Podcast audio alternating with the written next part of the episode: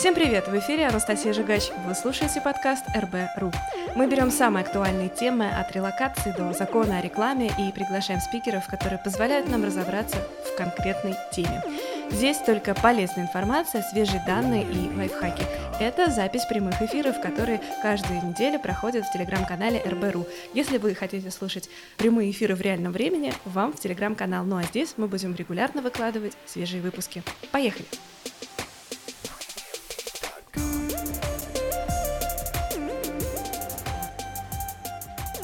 Итак, о чем мы будем сегодня говорить? Мы будем сегодня много цифрами, с примерами вместе с Константином Сахновым говорить про геймдев. Спасибо большое, Анастасия, за приглашение. А, да, действительно, меня зовут Константин Сахнов. Работаю в геймдеве последние 15 лет, то есть практически вот всю свою карьеру. Занимался геймдизайном и занимаюсь продюсированием, а, разработкой и оперированием мобильных, компьютерных игр, делал настолки, ну, практически все, наверное, кроме консольных игр. Здесь пока еще не повезло поработать, но, надеюсь, в будущем получится. А также преподаю в Высшей школе экономики на программе менеджмент игровых проектов, которую запустил с коллегами а, в 2014 году. Это первое в России государственное образование по геймдеву. И в Runhix и в Skillbox преподаю. Понятно, что 22 год у меня существенные коррективы в планы всех, в том числе в планы участников а, геймдева. Но хотелось бы вообще узнать некоторую предысторию. Есть ощущение, что мы пожалуй, в рынке потребления игр не крупный игрок, я имею в виду мы, Россия, а с точки зрения а, разработки очень даже. Так это или не так? Тут какие-то цифры, какой вообще может быть, э, объем российский рынок занимает? Да, это правильное разделение. Спасибо большое за то, что так разделили, потому что а, очень часто, когда говорят про рынок геймдева, имеют в виду только то, что вот мы как игроки сами играем, то есть то, что мы называем рынком потребления.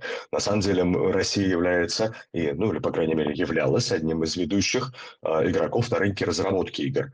Если мы говорим про э, именно то, что мы играем как игроки, то на конец прошлого года, на 2001 по статистике, российский рынок был примерно 2,4 десятых миллиарда долларов.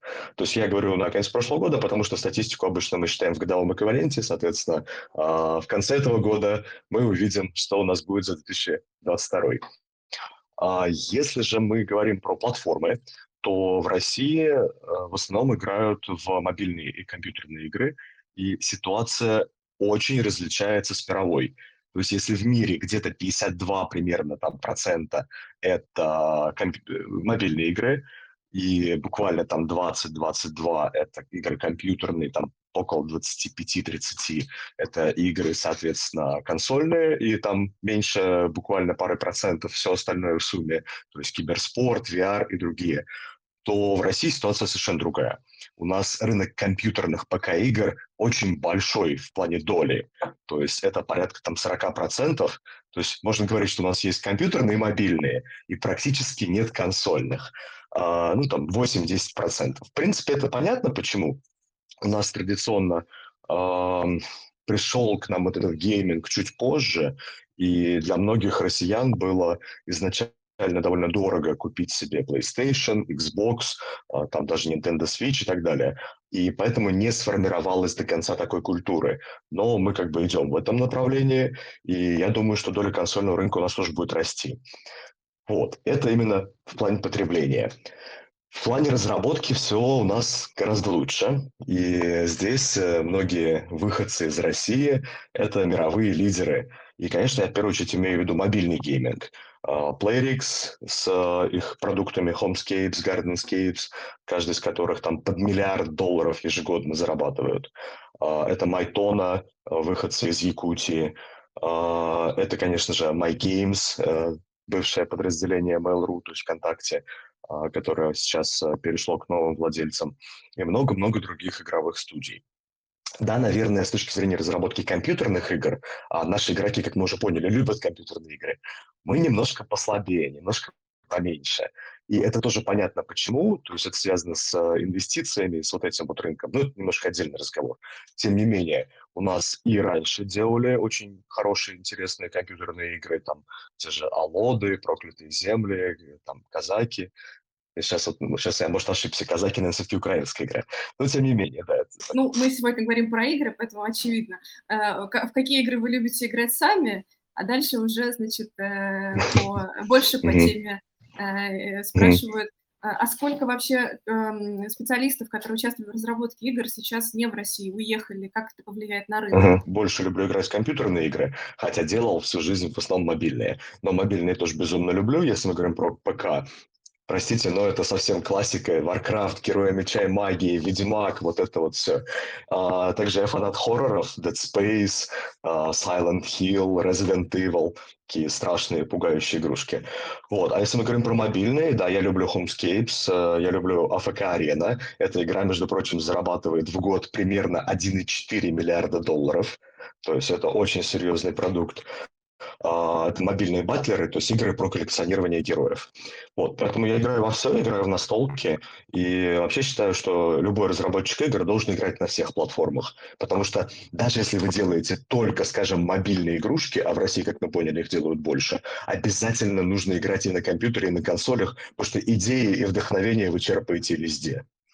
Вот. Что касается того, сколько людей уехало, оценки очень разные. А, вот по моим оценкам от 10 до 15 тысяч игровых разработчиков либо покинули страну, либо перешли в другие профессии, не связанные с игровой индустрией. Да, спасибо большое за такой развернутый ответ на первую и вторую часть вопроса. Ну, куда же мы без Варкрафта? Вопрос еще пришел за это время. А, скажите, а с чем, может быть, еще связано то, что мы не так любим играть в мобильные игры? Ведь э, количество смартфонов достаточно большой. Угу. Вот это интересный, на самом деле, вопрос. И самое главное, что мы, на самом деле, любим играть в мобильные игры. Все нормально. То есть, помните, я сказал по статистике, где-то там 50% примерно мобильные. В мире там 52%. То есть у нас нет никаких проблем с долей мобильных игр. Все то же самое. У нас проблема именно с тем, что у нас консольные игры играют мало. И поэтому те игроки, которые могли бы играть в консолях, они на самом деле играют на ПК. Поэтому у нас завышенная доля этого ПК-сегмента. А, да, традиционно изначально у нас э, компьютерный рынок был больше мобильного, но сейчас э, такое же огромное количество людей играют в мобильные игры. Да, спасибо. А, вопрос э, еще один от Алены. Как вы считаете, что вообще будет с российским сегментом рынка геймдев и мобильной, и компьютерной? А, вопрос вопрос, на который хочется ответить максимально позитивно, радужно, э, бодро, но на самом деле нет. А, есть все-таки определенные трудности. Эти трудности связаны в первую очередь с э, теми санкциями, которые не позволяют нам эффективно вводить деньги в Россию. То есть почему компьютерные игры э, перестают здесь разрабатываться, почему компании покидают страну? Потому что мы не можем завести деньги из западных стран, а выручка-то у нас международная, игры наши зарабатывают во всем мире, мы зарабатываем в долларах, мы должны завести деньги сюда, заплатить налоги, заплатить зарплаты и все-все-все. А мы не можем этого сделать, поэтому приходится перевозить сотрудников, платить им на карты в банках других стран и так далее. Вот. Из-за этого, конечно же, в перспективе мы не просто там, теряем игровые компании, а мы меняем сам ландшафт рынка. Да, будут, безусловно, появляться новые компании, какие-то старые а, после окончания этой ситуации э, вернут свои игровые подразделения в Россию. Но э, скорее мы увидим то, что игры, которые делаются здесь, станут дешевле. То есть инвесторы и инвестиционные фонды, которые хотят зарабатывать деньги, они люди очень простые с точки зрения принятия решений. Если они видят, что мы можем вложить 200 миллионов долларов в AAA проект и с очень высокой степенью вероятности заработать там 300-400 миллионов, они это сделают. Если они видят определенные риски для своего капитала, они вложат более скромные суммы. Поэтому а, с точки зрения российского рынка вот эти вот суммы сейчас уменьшатся. А если в нас будут вкладывать меньше денег, это означает, что мы будем делать игры проще.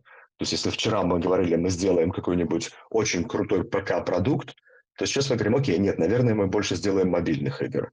Если вчера мы говорили, что мы компания, которая ориентируется крутые, огромные мобилки, то теперь мы скажем, нет, наверное, мы посмотрим на мобилки более простые, может быть, даже гиперказуальные.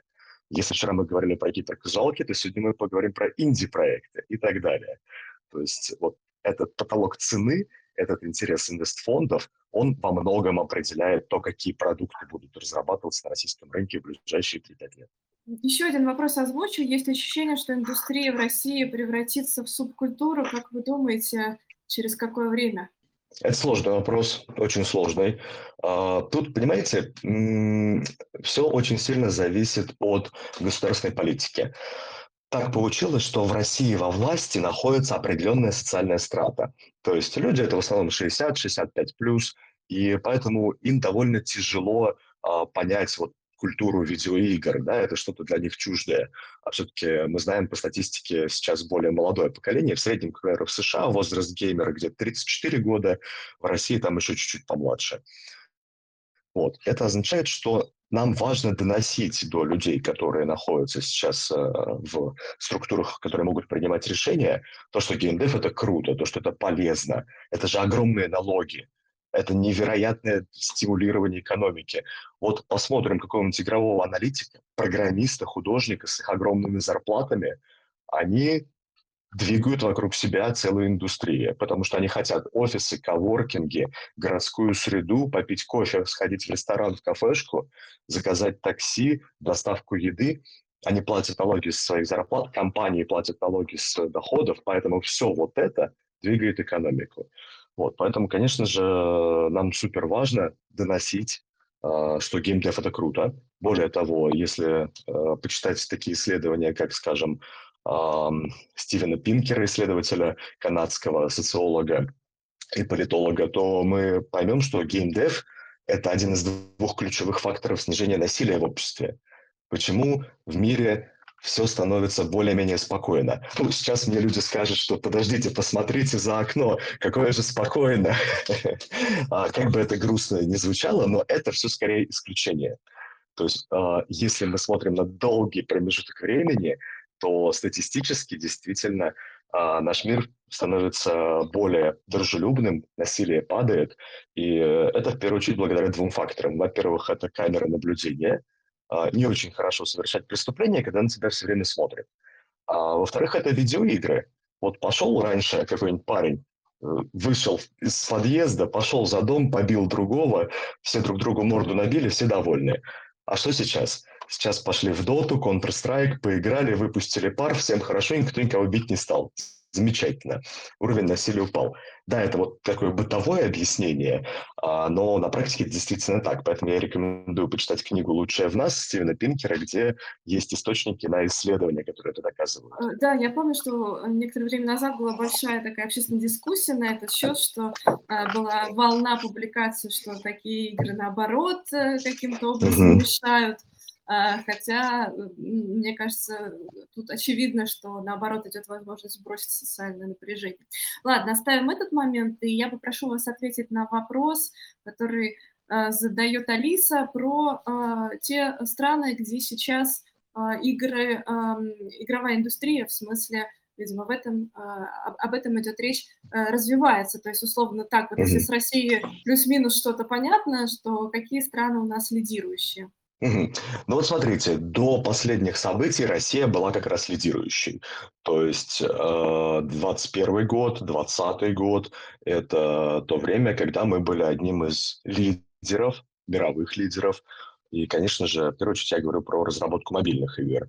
А, В ПК-сегменте мы немножко послабее. Почему? Потому что ПК-шные продукты, как я уже говорил, они во многом про большие инвестиции. А, Более того, они про нарратив, про сюжет, вот это та составляющая, которая у нас чуть-чуть послабее. Да, у нас есть много хороших э, школ, типа нараторики, которые э, готовят таких специалистов. Uh, да, у нас uh, есть хорошие нарративные дизайнеры, сценаристы, не только видеоигр, но и кино, но все же в этом направлении мы немножко пока послабее, пока отстаем. А вот то, что касается игр, связанных с математикой, балансом, вот такими вот более точными дисциплинами, здесь мы, конечно, очень сильны. И так как мобильные игры, они про аналитику, про математику, про всякие продуктовые метрики, то поэтому у нас это хорошо получалось. Вот, соответственно, а, поэтому мы, собственно, и были этими лидерами. Сейчас, если мы посмотрим, конечно же, а, остаются лидерами такие страны, как Соединенные Штаты, потому что там геймдев очень давно, а, тут я бы, наверное, отметил еще 70-е, 71 год, это Space Invaders, одна из самых зарабатывающих компьютерных игр. То есть, представьте, как давно игры для аркадных автоматов, да, которые стояли в боулинге, там, в кино где-нибудь. 13 а, миллиардов долларов эта игра заработала. 71 год, ничего себе. Там Япония, Пакман, 72 год. То есть это, конечно, те страны, которые до сих пор остаются в лидерах. А Япония там во многом благодаря Sony, такому огромному холдингу, а, там Konami и другим компаниям. А если мы говорим про страны Евросоюза, то Германия всегда отличалась хорошей разработкой. А, ну, она как раз, как и Россия, больше про мобильные, социальные, браузерные игры, вот такое там, скажем, немецкая компания Vuga, одна из э, тех, кто, как и Playrix, э, зарабатывает многие сотни миллионов на мобильных казуальных играх. Финляндия. А, Финляндия, благодаря своему высокому качеству образования, то есть нельзя сказать, что там очень много крутых игровых компаний, скорее там вот благодаря высокому образованию а, были отдельные успешные компании типа Supercell, Rovio и так далее. Нельзя не отметить, наверное, какие-то отдельные страны Восточной Европы, типа Польши, в том числе сейчас много российских разработчиков туда переехало. А, совершенно внезапно из-за переезда в Прибалтику, а, по-моему, в Латвии, а, Wargaming стал третьей компанией по уплате налогов. То есть это белорусская компания Wargaming, которая раньше базировалась в Минске и делала игру World of Tanks. Это тоже, наверное, один из просто невероятно крутых зарабатывающих продуктов, в который на самом деле никто не верил, а он взял и рванул. Вот, так что такое тоже бывает. Вот, поэтому, в принципе, ну вот, наверное, я все перечислил, кроме Китая. Китай тоже совсем отдельный рынок. А, китайские игры, они в основном для Китая, и не так много их э, на мир расходится, так же, как и наоборот. Как бы в Китае игр из внешнего мира практически нет. Вот как раз хорошо, что речь зашла про Китай, потому что нас спрашивают, а какие сейчас китайские крупные а, фонды вкладываются в в российские mm-hmm. проекты или с российскими корнями, а я хотела бы расширить эту историю mm-hmm. и попросить, может быть, пробежаться хэштегами, так не особенно углубляясь, может быть, какие-то знаковые сделки, которые uh-huh. которые были вот за там, последний какой-то обозримый промежуток времени. Понятно, что мы не говорим а, там, сентябрь да, 2022 года, uh-huh. ну вот, может быть, про первый квартал. Давно готовилась сделка, и она произошла в конце февраля, начале марта. Это китайская а, корпорация Tencent. Это просто один из лидеров вообще с точки зрения геймдева и IT в мире. А, приобрела российскую студию 1С Games. Это подразделение компании 1С, которая занимается играми. Соответственно, Сделка была достаточно крупная, она готовилась еще до всех этих событий, и несмотря на них, она успешно завершилась, и 1С продал вот это игровое направление, что на самом деле довольно круто. А, но каких-то других больших вложений китайских холдингов в российские компании мы не видели. Да, там были какие-то разговоры о том, что Tencent э, планирует инвестировать там, в ВК, возможно, они какую-то небольшую долю акций купили, насколько я помню, но это незначительное, то есть это не то, что они прям взяли и выкупили. Вот. Вообще в Китае, помимо Tencent, который является абсолютным лидером в плане геймдева, есть еще компания NetEase, и она также рассматривала различные сделки, инвестиции, поглощения, так называемые M&A. Вот. Но, опять-таки, с российскими компаниями мы пока такого не видели. То есть сейчас китайцы не очень активно смотрят на российский рынок, не хотят пока вкладывать сюда деньги. Скорее мы видим, а, что российские фонды сами активно вкладывались, а, и в, там, в прошлые годы еще привлекали некоторые западные деньги.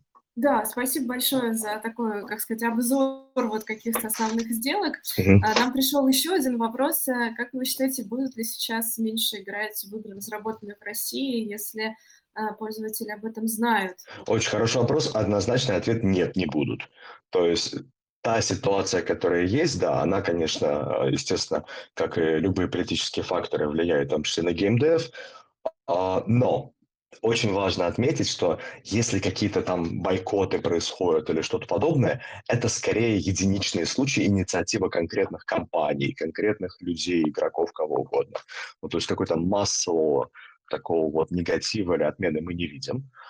Есть компании, которые поспешили заблокировать свои продукты для россиян, есть отдельные там э, какие-то игроки из других стран, которые говорят, мы не будем играть в российские игры, но это э, единичные случаи. Более того, казалось бы, э, там фонды, издатели могут более внимательно относиться к продуктам из России, но тут скорее немножко другая ситуация. Скорее, как хорошие бизнесмены, они будут использовать это для оказания дополнительного экономического давления. То есть говорить, ну, вы знаете, вы же из России, давайте вы нам скинете там несколько процентов сделки, и она закроется больше в нашу пользу. То есть если вы делаете качественный продукт, в него будут играть. Главное, чтобы игра была очень классной, крутой. Но да, вот эта ситуация немножко-немножко там может повлиять на те самые давления со стороны издателей и все прочее. Но отмены российских игр я пока не видел прям вот от слова совсем, как это любят говорить. А, ну да, то есть э, культура канцелинга здесь, э, как сказать, меньше всего проявляется, понятно. Михаил спрашивает, как стать игровым продюсером. О, очень хороший вопрос, очень сложно. Вы знаете, э, когда я запускал вот наше образование в Вышке, это было, кажется, 8 лет назад, вместе с моим коллегой Вячеславом Уточкиным, мы думали готовить продюсеров, мы активно пытались, но мы поняли, что это практически невозможно. То есть продюсер – это человек, который учится на практике. Мы можем дать знания, и по статистике у нас 75% трудоустройств, то есть очень, очень высокий уровень, но э, знаний не хватит, чтобы стать продюсером, нужна практика.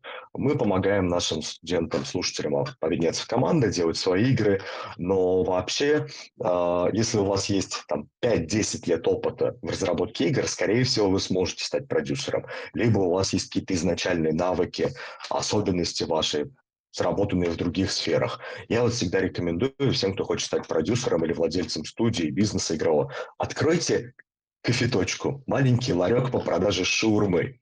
Вот вы столкнетесь со всеми теми же проблемами, что потенциальный владелец бизнеса в игровой индустрии. Как нанимать сотрудников, платить им зарплаты, организовывать различные там схемы перемещение денег, чтобы все было легально, чтобы платить налоги и так далее, и так далее. Вот продюсер, он на самом деле, он не только про игру, он еще во многом про организацию всего этого. То есть кто такой продюсер? Он, с одной стороны, понимает геймдизайн, то есть как сделать и увидеть вот этот вот офигенный интересный продукт. С другой стороны, он про маркетинг. То есть а кто наша целевая аудитория? Кому интересно в это играть? Как донести до этих людей эту игру?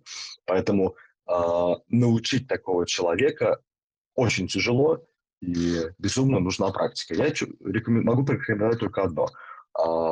Во-первых, как раз пойти куда-нибудь поучиться, но очень внимательно относиться к выбору образовательного учреждения, потому что у нас в России их довольно много сейчас. Это хорошо, но, к сожалению, не все дают действительно качественное образование. А второе – это иметь свои собственные проекты, так называемую инди-разработку, вести свои игры, делать свои команды, потому что только так на практике вы сможете научиться быть продюсером. Либо попробовать устроиться в большую крупную компанию. Мне очень повезло. А, я после своего первого инди-проекта сразу попал продюсером Mail.ru. Я был плохим продюсером, но это была огромная компания, и она научила меня, потому что я переломал все шишки, словил все косяки возможные. А, это безумно тяжело было безумно круто, поэтому мне повезло. Если вам также повезет попасть сразу на работу в большую компанию, это круто. Но, к сожалению, сейчас это намного тяжелее. И ну, кто-то может сказать, что это в связи с отъездом компании из России. Я бы сказал, нет. Это началось еще до этого конкуренция на российском рынке за высококлассных специалистов высокая, но и требования крайне высоки. Раз мы делаем продукты, которые стоят там десятки миллионов долларов, то, конечно же, на позиции продюсера приглашают людей с большим опытом. Вот поэтому попасть на работу в такую студию всегда было тяжело. Именно поэтому я и говорю, вам, у вас должны быть преимущества. Это образование и это наличие какой-то собственной разработки, то есть собственного опыта. А, да, я задам сразу два вопроса. Значит, вопрос номер один нам пришел. А, расскажите про Инди разработку с точки зрения стартапа. А, сколько угу. нужно вложить минимум и какая вообще механика экономика? А второй, э, э, поделитесь метриками. А второй вопрос, он в продолжении предыдущего вопросы, видимо, по поводу э, составьте, пожалуйста, свой топ, куда стоит идти в России в университетах. Ну, видимо. Понял. А, значит, по первому вопросу все зависит от того, для какой платформы вы делаете продукт, какая модель монетизации. Если мы говорим про инди-разработку, на самом деле у вас не так много вариантов. А, кто-то пойдет в гиперказуальные игры, и это очень тяжело. Это морально тяжело, потому что вы будете делать игры, которые, скорее всего, будут неуспешны, вы будете их делать десятками, выкидывать одну за другой, и э, надеяться, что какой-то продукт станет успешным, он выстрелит, покажет те самые хорошие метрики. А если мы говорим про метрики, то это так называемый retention первого дня, то есть способность игры удерживать аудиторию в районе там 35-40 и выше процентов. А, это lifetime value, то есть э, сколько денег игра приносит с одного игрока за все время его существования, который должен быть больше, чем так называемый CPI, cost per install, то есть стоимость привлечения одного игрока. Вот. Об этом мы очень много говорим на различных лекциях, но это действительно довольно глубокая тема, скажем так, на маленькую восьмичасовую лекцию. Вот у меня как раз на образовательной программе есть прям предмет аналитика, где, а, по-моему, 5 или 6 занятий этому посвящено. Вот. Помимо гиперкэжа мы можем говорить про разработку мобильных игр в инди-студии, но тут потребуются небольшие вложения уже. То есть если гиперказуальные игры вы там что-то сделали с командой, запустили, какие-то минимальные деньги потратили на тесты или отдали издателю для тестирования, то в разработке мобилок а, вам придется сделать уже не просто прототип игры, а так называемый MVP а, – Minimal Viable Product. А, в геймдеве это любят называть для мобильных игр еще вертикальный срез, vertical slice – и это достаточно долго, и это достаточно тяжело, поэтому сейчас, может быть, не самое хорошее время для того, чтобы именно большие, крутые мобильные игры делать инди-разработчику. А вот компьютерные ПК-игры, наверное, хорошее время. Почему? Потому что в мобилках дорогой маркетинг.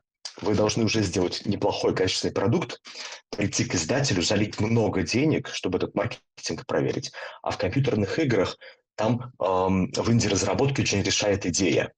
Сейчас на рынке, на мировом, такая ситуация, что большие корпорации, Electronic Arts, Activision Blizzard, Ubisoft, они очень не хотят рисковать. Посмотрите на последние анонсы, какие были. 25 новых Assassin's Creed, э, Overwatch 2, который мало чем отличается от Overwatch 1, э, очередная FIFA. Почему так? А потому что корпорации понимают, что раз игра стоит сотни миллионов долларов, да, там 50 миллионов, 100, 200 и так далее, то небольшие отклонения от уже известной парадигмы могут привести к тому, что продукт будет неуспешен. Они потеряют огромные деньги, а потом они просто не хотят рисковать. А у игроков есть потребность постоянно играть во что-то новое. И как же тогда быть, если корпорации не могут ее удовлетворить? Появляется в ответ на это инди-разработка когда мы маленькими командами, там 5, 10, 20 человек собираемся, делаем. Ну, чем мы рискуем? А, небольшими деньгами совсем, своим временем, там, дошираком сосисками, ну, как бы уровень наших рисков не очень высокий. Поэтому мы можем позволить себе креативить. Мы можем позволить себе оригинальные сеттинги, сюжеты, какие-то миры придумывать, особые игровые механики. Именно поэтому сейчас отличное время для того, чтобы начинающей инди-команде пойти вот в эту пока разработку. То есть сделать свою маленькую компьютерную игру для Steam, выпустить, протестировать. И, в принципе, на это можно и деньги получить, э, как господдержку, так и от фондов, так и от издателя. То есть способов тоже много. Так, второй момент, да, второй вопрос был по поводу образования. Ну, смотрите, тут все зависит от того, на какую профессию вы хотите научиться. А, если мы говорим про геймдизайнера, маркетолога, там, того же продюсера, то, конечно же, я бы рекомендовал там высшую школу экономики и вот нашу программу менеджмент игровых проектов. Если вы хотите поучиться на художника, а, Unity-программиста и так далее, и так далее, то есть а, такие вот узкие навыки, то тут есть довольно много разных направлений. Тут же Skillbox внимательно смотрите, когда вы идете вот в такие большие продукты, как Skillbox там и так далее, внимательно смотрите на преподавателей. Потому что когда образовательная платформа такая большая, ей очень тяжело сфокусировать и уследить за каждым человеком, за каждым курсом. Поэтому есть какие-то курсы очень крутые, а есть те, которые послабее. И вот чтобы вы были уверены, что курсы действительно то, что вам нужно, послушайте отзывы своих друзей и посмотрите на преподавателей. Скажем, я вот сам э, на Skillbox смотрю сейчас курс э, по Unity, потому что я геймдизайнер, а не программист, да, но мне интересно ставить задачки программистам, поэтому я просто решил для себя изучить Unity, C-Sharp и так далее. Вот. Э, есть отдельные курсы по аналитике, э, там тут же по проектному управлению от Яндекс Практикума, к примеру, достаточно неплохие. Поэтому очень важно смотреть по какой конкретной специальности вы хотите учиться в геймдеве. Их очень много, и вот в зависимости от этого уже надо подбирать образовательное учреждение. Если вы не, скажем так, повышаете квалификацию, а хотите получить первое образование, то есть бакалавриат или магистратуру, а, тут есть курсы, не курсы, простите, а как раз вот образовательные программы, тот самый бакалавриат магистратуры в Ранхиксе. Вот. Но, насколько я помню, там и онлайн, и офлайн разные варианты есть. В качестве переклички назовите, какие компании работали в России, это были российскими, в результате вынуждены были переехать. Ну вот э, вспоминается Wargaming, но ведь наверняка же там много такой вот вопрос, mm-hmm. а второй я озвучу уже после ответа. Mm-hmm. А, большинство таких компаний как раз, к сожалению, покинули нас пока из-за вот тех самых проблем с выплатой зарплаты. А, из тех, кто остался в России, я бы, наверное, назвал такую компанию, как 101XP. Это достаточно крупное издательство, которое в основном специализировалось на ММО, РПГ, вот таких вот играх. А, сейчас они немножко тоже там модифицировали свой бизнес, тем не менее. У них все еще остается офис в Москве, они остаются пока в России. А, есть компании, которые работают как в России, так и на западном рынке, там э, имеют студии в разных городах подразделение бывшее MyGames, которое было продано холдингом ВКонтакте новому владельцу, они пока все, насколько я вижу, в России остаются. А, какие-то там их внутренние инсайды и планы я не, не в курсе, но, скорее всего, это то, что останется у нас. А, из тех, кого мы потеряли, да, это вот то, что я называл, самый крупный, конечно, Playrix и Mytona, но есть и множество других компаний, Nexters, к примеру, а, которые тоже были куплены в какой-то момент Playrix, там Rocket Jump, он же RG Games и так далее. То есть компаний хороших, классных у нас было много. Allkit Games, э, разработчики таких игр, как а, Pathfinder, Kingmaker, Wrath of the Righteous, то есть по очень крутой западной франшизе, они же сейчас делают игру по Warhammer у. Я уж думаю, вселенную Warhammer очень многие знают, она тоже огромная. Вот, поэтому э, идти на работу есть много куда.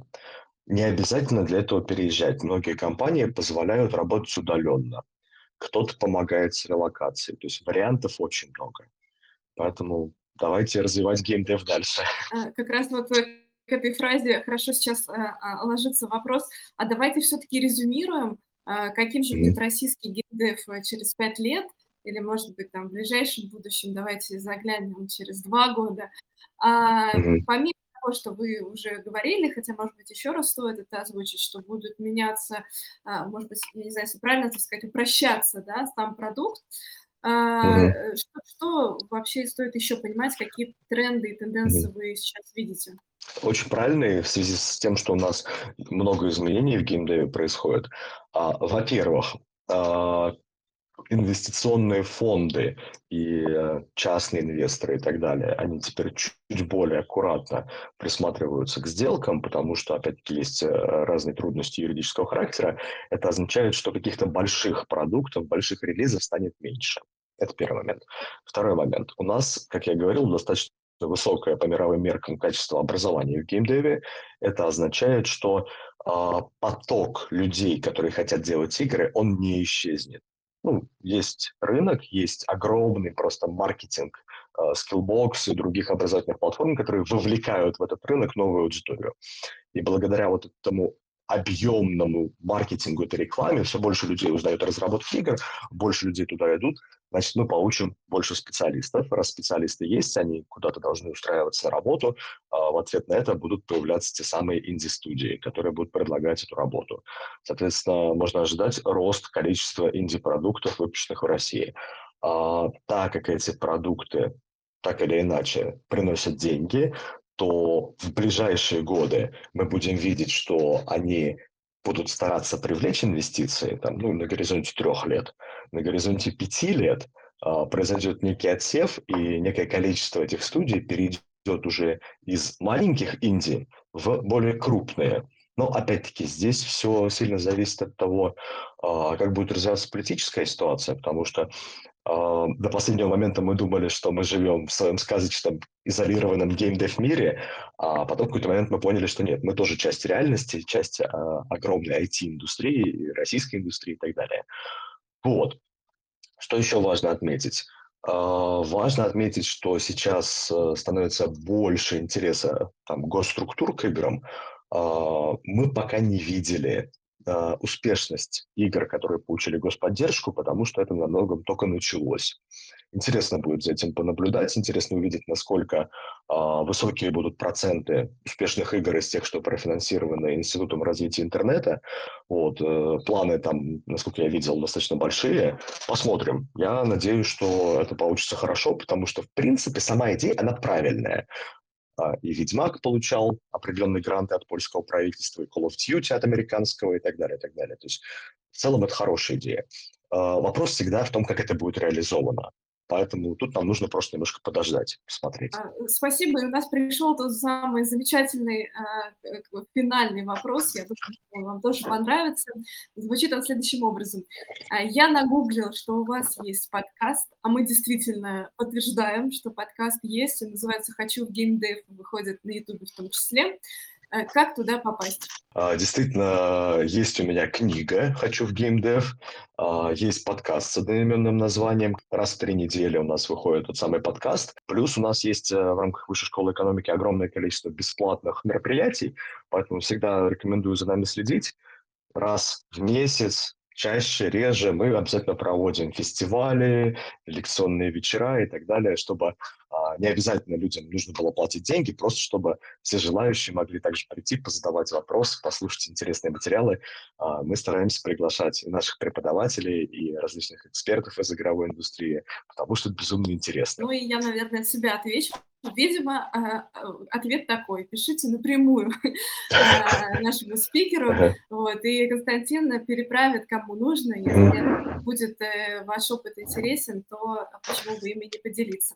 Я э, благодарю Константина Сахнова, разработчика игр, преподавателя, игрового продюсера за уделенное время, за экспертизу, за цифры, которые мы услышали, за список вузов, куда можно пойти, за обзор такой небольшой, краткий, но интересный а, каких-то крупных покупок mm-hmm. российских а, э, игровых компаний. Кстати, большое спасибо. Э, мне было очень приятно вас послушать. Спасибо, Анастасия. Видно, что вы в индустрии 15 лет не просто так. Мы завершаем. Спасибо. Пока-пока.